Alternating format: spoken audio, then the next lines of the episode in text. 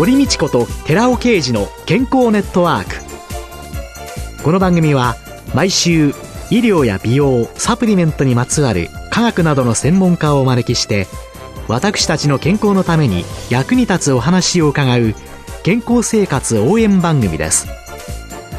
包摂体サプリメントと MGO マヌカハニーで健康な毎日をお届けするコサナの提供でお送りします。こんにちは。堀道子です。今月は東京三田にあるアンチエイジングレストランリールのオーナーシェフ堀千佐子さんをゲストに迎えております。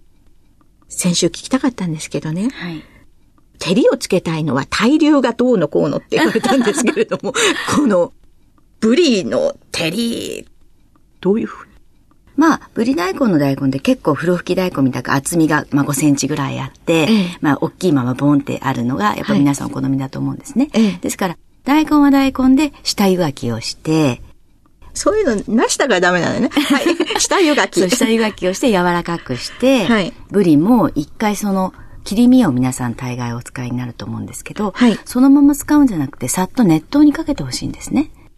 切り身に熱湯をかける。はい。はい、熱湯をかけて、これ霜降りって言うんですけど、はい、血合いの部分であるとか、皮の鱗だとか、はい、そういうものを熱湯をかけて、水道の水で流してあげると、その臭みがまず取れます。熱湯をかけることで、タンパク質の凝固とか変性っていうのが起こりますから、はいはい、鱗がスッと取れるようになります。そこで鱗を取って、きれいに水気を取ったものと、大根とブリをお鍋に入れて、で、それで炊いていくんですけど、ブリ大根っていうのもいろんな炊き方があって、例えば今、おっしゃられたことで照りをつけたいような場合でしたら、はい、まあ大根とブリをお鍋に入れて、そこに、まあお酒とお水とお醤油と、まあみりんとお砂糖とか入れますよね。はい。そこで沸騰するまで、まあ強い火でまあ、ひたひたその大根とぶりが被るぐらいの煮汁を張って、で、火をかけますよね。火がかけたら、そんなにその、まあ、切り身も、そのぶりも大きいものでなければ、沸騰したらもうすぐにこうやって落とし蓋をしてあげるんです。はい。落とし蓋をして、こうやって必ずその沸騰した煮汁が逆にこうやって滞留してるくらい。落とし蓋だと重すぎて目安にならなければ、アルミホイルをお鍋の大きさに切って、真ん中ちょっと穴開けて、で、上に乗せると、そのアルミホイルがこうやってゆらゆらしてる状態ですね。はいはいはいはい。で、そうすると、煮汁がこうやって滞留すると、煮汁が上に行って温度が下がって下に落ちますよね。はい。そうすると煮汁がこうやってぐるぐるぐるぐる回ってますから、ええ、そのお魚の表面に糖分が張り付いて、で、照りが出ます。うん。調味料を入れる順って関係あるんですか？厳密に言ったら関係あります。染み込みにくい順番なんですね。先にお醤油を入れたり、塩分を先に入れちゃうと脱水しますよね。例えば、ね、はい、青菜に塩じゃないですけど、えー、塩したら脱水しますよね、えー、そうすると脱水してしまうと、もう細胞がキュッて閉まっちゃってるから、そこに分子量の大きいお砂糖を入れても入っていかないんですね。食材の中に。なので、先に分子量の大きいお砂糖を入れて、で、脱水効果がね、そのないようにお砂糖を入れます。で、それでお砂糖の味が入ってきたら、お塩を入れてっていう、そういう微妙な本当に分子量レベルの話なんですね。科学の実験みたいですよね。そうです。料理は科学ですから。ねはい。そうなんです。何をどういう順に入れてとか。本当に厳密に言えばっておっしゃったんですけど、よく料理を見ていると、合わせ調味料を全部回せといて入れますっていうのを見ると、あの順番どうなってるのと思っていつも見てるんですけど。です。ですから、まあ以前はお砂糖から入れて、うん、で、少しずつお砂糖、それもお砂糖も例えば黒豆作るときに、よくお正月に黒豆炊くときに、いっぺんにね、お砂糖入れると豆にシワが寄るっていうお話聞かれたことありませんか？それは聞いたことないのですが、私が煮た豆はシワシワなんです。やっぱりそれも浸透圧の関係で、いっぺんにポンって強い調味料入れちゃうと、豆がキュッてなってシワが寄っちゃうので、何回かに分けて、お砂糖を入れてあげると、ゆっくりゆっくりお砂糖を吸っていって、シワにならないんですね。ああ、砂糖が原因ですか？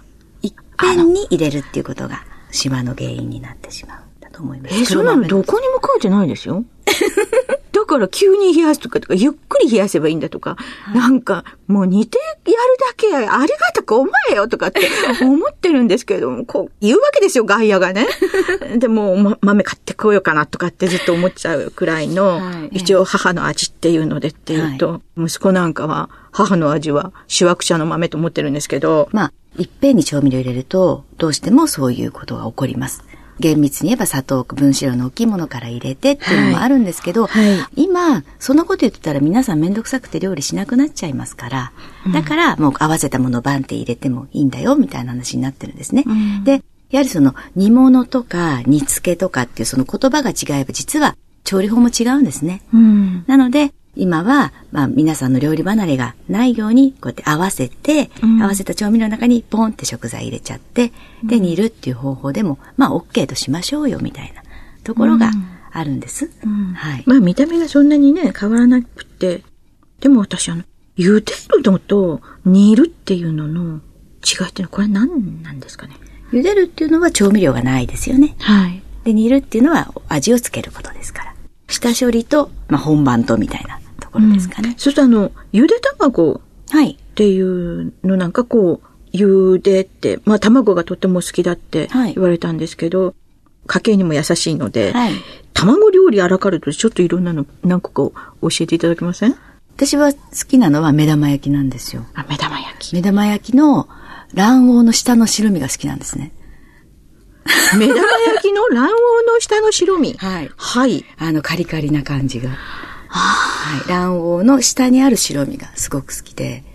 はい。あ、そっか、そこだけ白身がちょっと薄くなってきて、はい、カリカリになる。で、ちょっと卵黄のオイリーなところがちょっとだけ映ってて、好きなんです。はい。目玉焼き大好きです。目玉焼き。はい。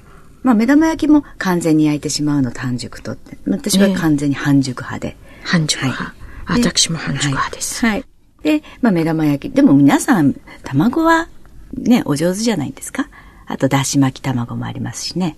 オムレツ。うん、オムレツなんかは、切り干し大根とか入れると美味しいですよ。オムレツに切り干し大根ですか？はい。オムレツにお惣菜の切り干し大根あるじゃないですか。普通チーズとかトマトとかが浮かんできちゃうんですけど。切り干し大根美味しいです。お出汁とお醤油で炊いた切り干し大根。それをオムレツの中に入れて。中に入れる。はい。オムレツでも卵焼きでもだし巻きでも、卵の中に入れてちょっと焼き上げると、とっても美味しいです。うん調味料なしでいけますから。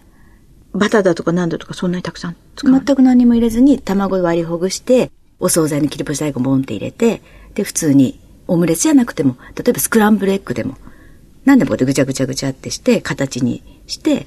スクランブルエッグいいですね。え手抜きの、はい、としては。そうか、切り干し大根入りスクランブルエッグ。はい。あと、ひじきでも大丈夫ですよ。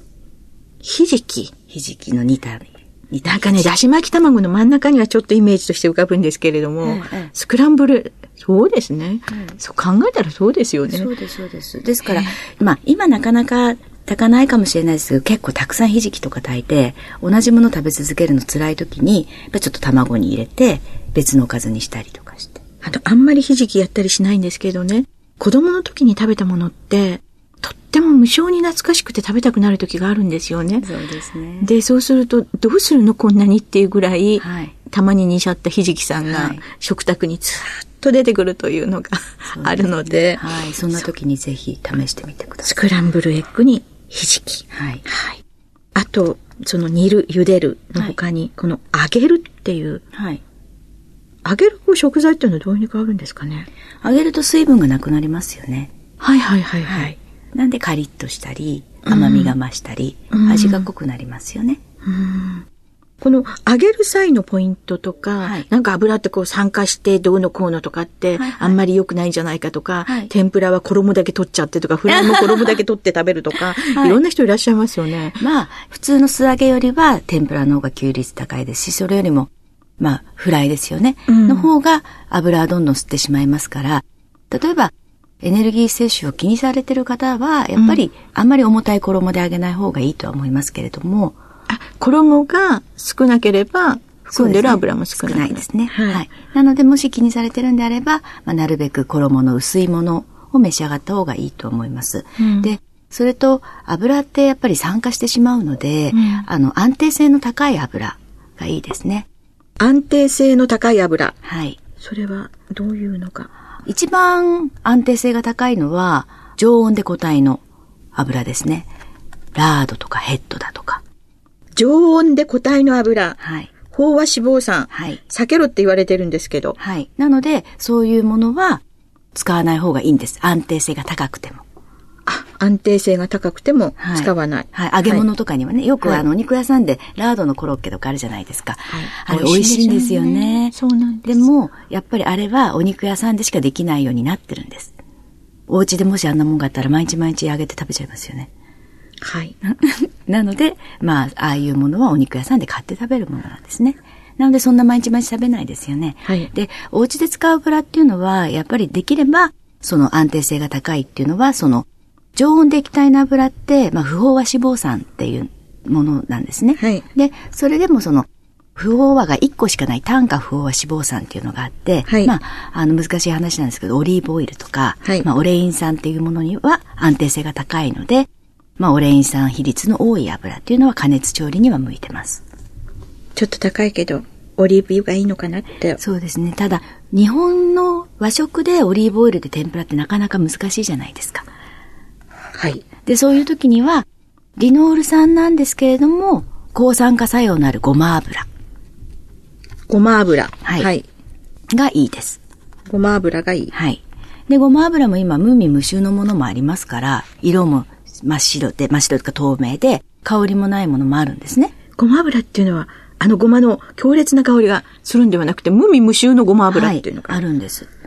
ですから、そういうものであれば、そのごまのしつこさも気にならないですし、んそんなもので揚げてみるとか、はい。あと、まあ、それでも、ちょっとごま油も嫌だわっておっしゃる方は、キャノーラ油ですね。キャノーラ油、うん、とかの方がいいです。なので、よくあの、サラダ油でね、天ぷら揚げちゃったりされてる方多いと思うんですけど、うん、やはりその安定性、どういう油がブレンドされてるかわからないので、きちんとサラダ油も何でできてるのかっていうのをちょっとチェックして、それから使用法用途を考えていかないと、もうせっかく抗酸化作用のあるものいっぱい取っても、うん、その酸化した油取ってたら、体には良くないですから、揚げ物は油が大事です。そうか。抗酸化作用のある食材だからって言って、酸化しちゃった油で揚げて、それを食べてたら、差し引きチャラになっちゃうか。そうですね。体に良くないかもしれない。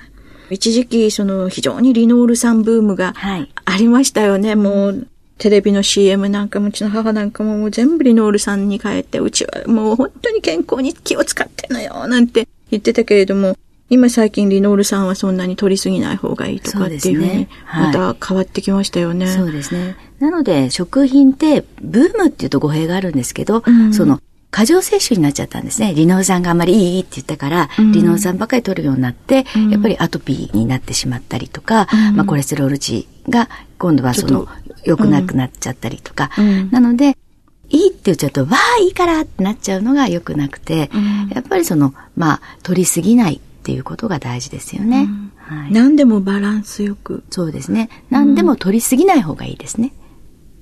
そうだね。甘いものもね。食べ物もね。炭水化物もね。はい。はい。反省いたします。いえいえ、とんでもない。今週のゲストは、東京三田にあるアンチエイジングレストラン、リールのオーナーシェフ、堀千佐子さんでした。来週もよろしくお願いします。お願いします。続いて、寺尾刑事の研究者コラムのコーナーです。お話は小佐奈社長の寺尾啓二さんです。こんにちは、寺尾啓二です。今週も引き続きミトコンドリアの話させていただきます。ミトコンドリアはエネルギーを作ってくれるところということで、ミトコンドリアが元気でなければ体力がなくなって、結果として老化。確かにそうなんですけども、一つ問題があります。エネルギーを作る。先週申しました酸素とブドウ糖から二酸化炭素と水に変換する際にエネルギーが得られる。この工程で一つ問題は活性酸素を発生させるっていうことです。つまりミトコンドリア内からどんどんどんどん活性酸素がエネルギーを作る際に発生している。この活性酸素が実際にはミトコンドリアを変質もさせますし、DNA を損傷させもしますし、体を損傷させる方向に向かうわけです。体を動かせば動かすほどエネルギーが必要。エネルギーはミトコンドリアで作られる。で、その時に活性酸素が発生するわけですね。この活性酸素をいかに発生を少なく抑えるか。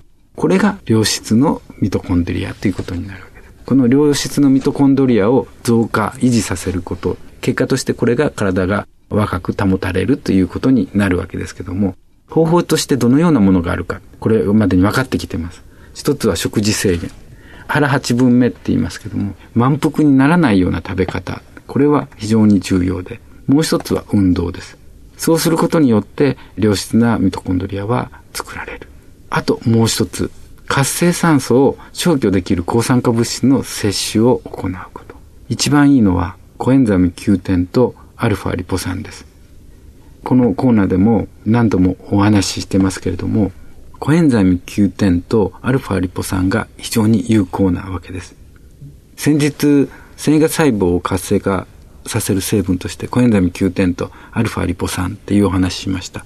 そのお話を思い出していただきたいんですけども、繊維が細胞も数ある60兆個の細胞の中の一つの細胞ですね。この繊維が細胞を活性化させるのに、アルファリポ酸とコエンザミ Q10 が有効だっていう話をしました。全く全ての細胞に当てはまるわけでして、リポ酸は糖代謝をさせてくれる。つまり、ブドウ糖をちゃんとエネルギーに変換する最初のステップをやってくれるのがアルファリポ酸です。そして、そのエネルギー工場の中で最後に電子伝達系っていうところで ATP が作られるわけです。これエネルギーですけども、これを作るところに働きかけてくれるのがコエンザミ Q10 です。ですから、最初と最後、をスムーズにエネルギーを作るために働いてくれる。これがコエンザミ Q10 とアルファリポ酸なんです。で、それだけではなくて、このコエンザミ Q10 とアルファリポ酸は抗酸化物質として効くわけです。ですから、エネルギーが作られている間に出てくる活性酸素、これを消去してくれる。消去して水に変えてくれるわけです。で、活性酸素はコエンザミ Q10、アルファリポ酸によって水に変換されてくれると。これで体内の DNA を損傷するとか細胞を傷つけるというようなことはないわけですね。このようにしてエネルギーを作る能力を保つということになると明らかにこれ保ちたいそういったエネルギーを作る能力を保ちたいスポーツマンや若い体で痛いという高齢者にとってはこの組み合わせが最も重要ではないかと考えますお話は小佐奈社長の寺尾啓二さんでした。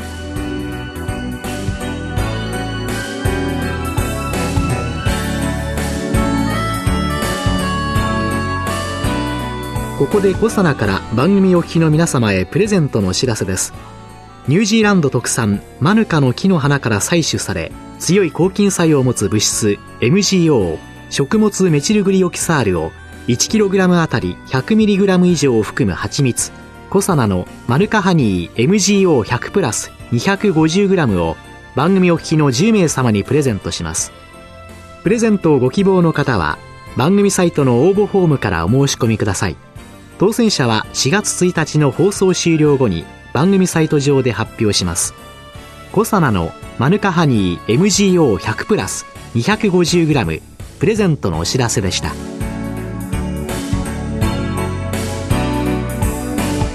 堀道子と寺尾啓二の健康ネットワーク。この番組は包摂体サプリメントと MGO マヌカハニーで健康な毎日をお届けするコサナの提供でお送りしました。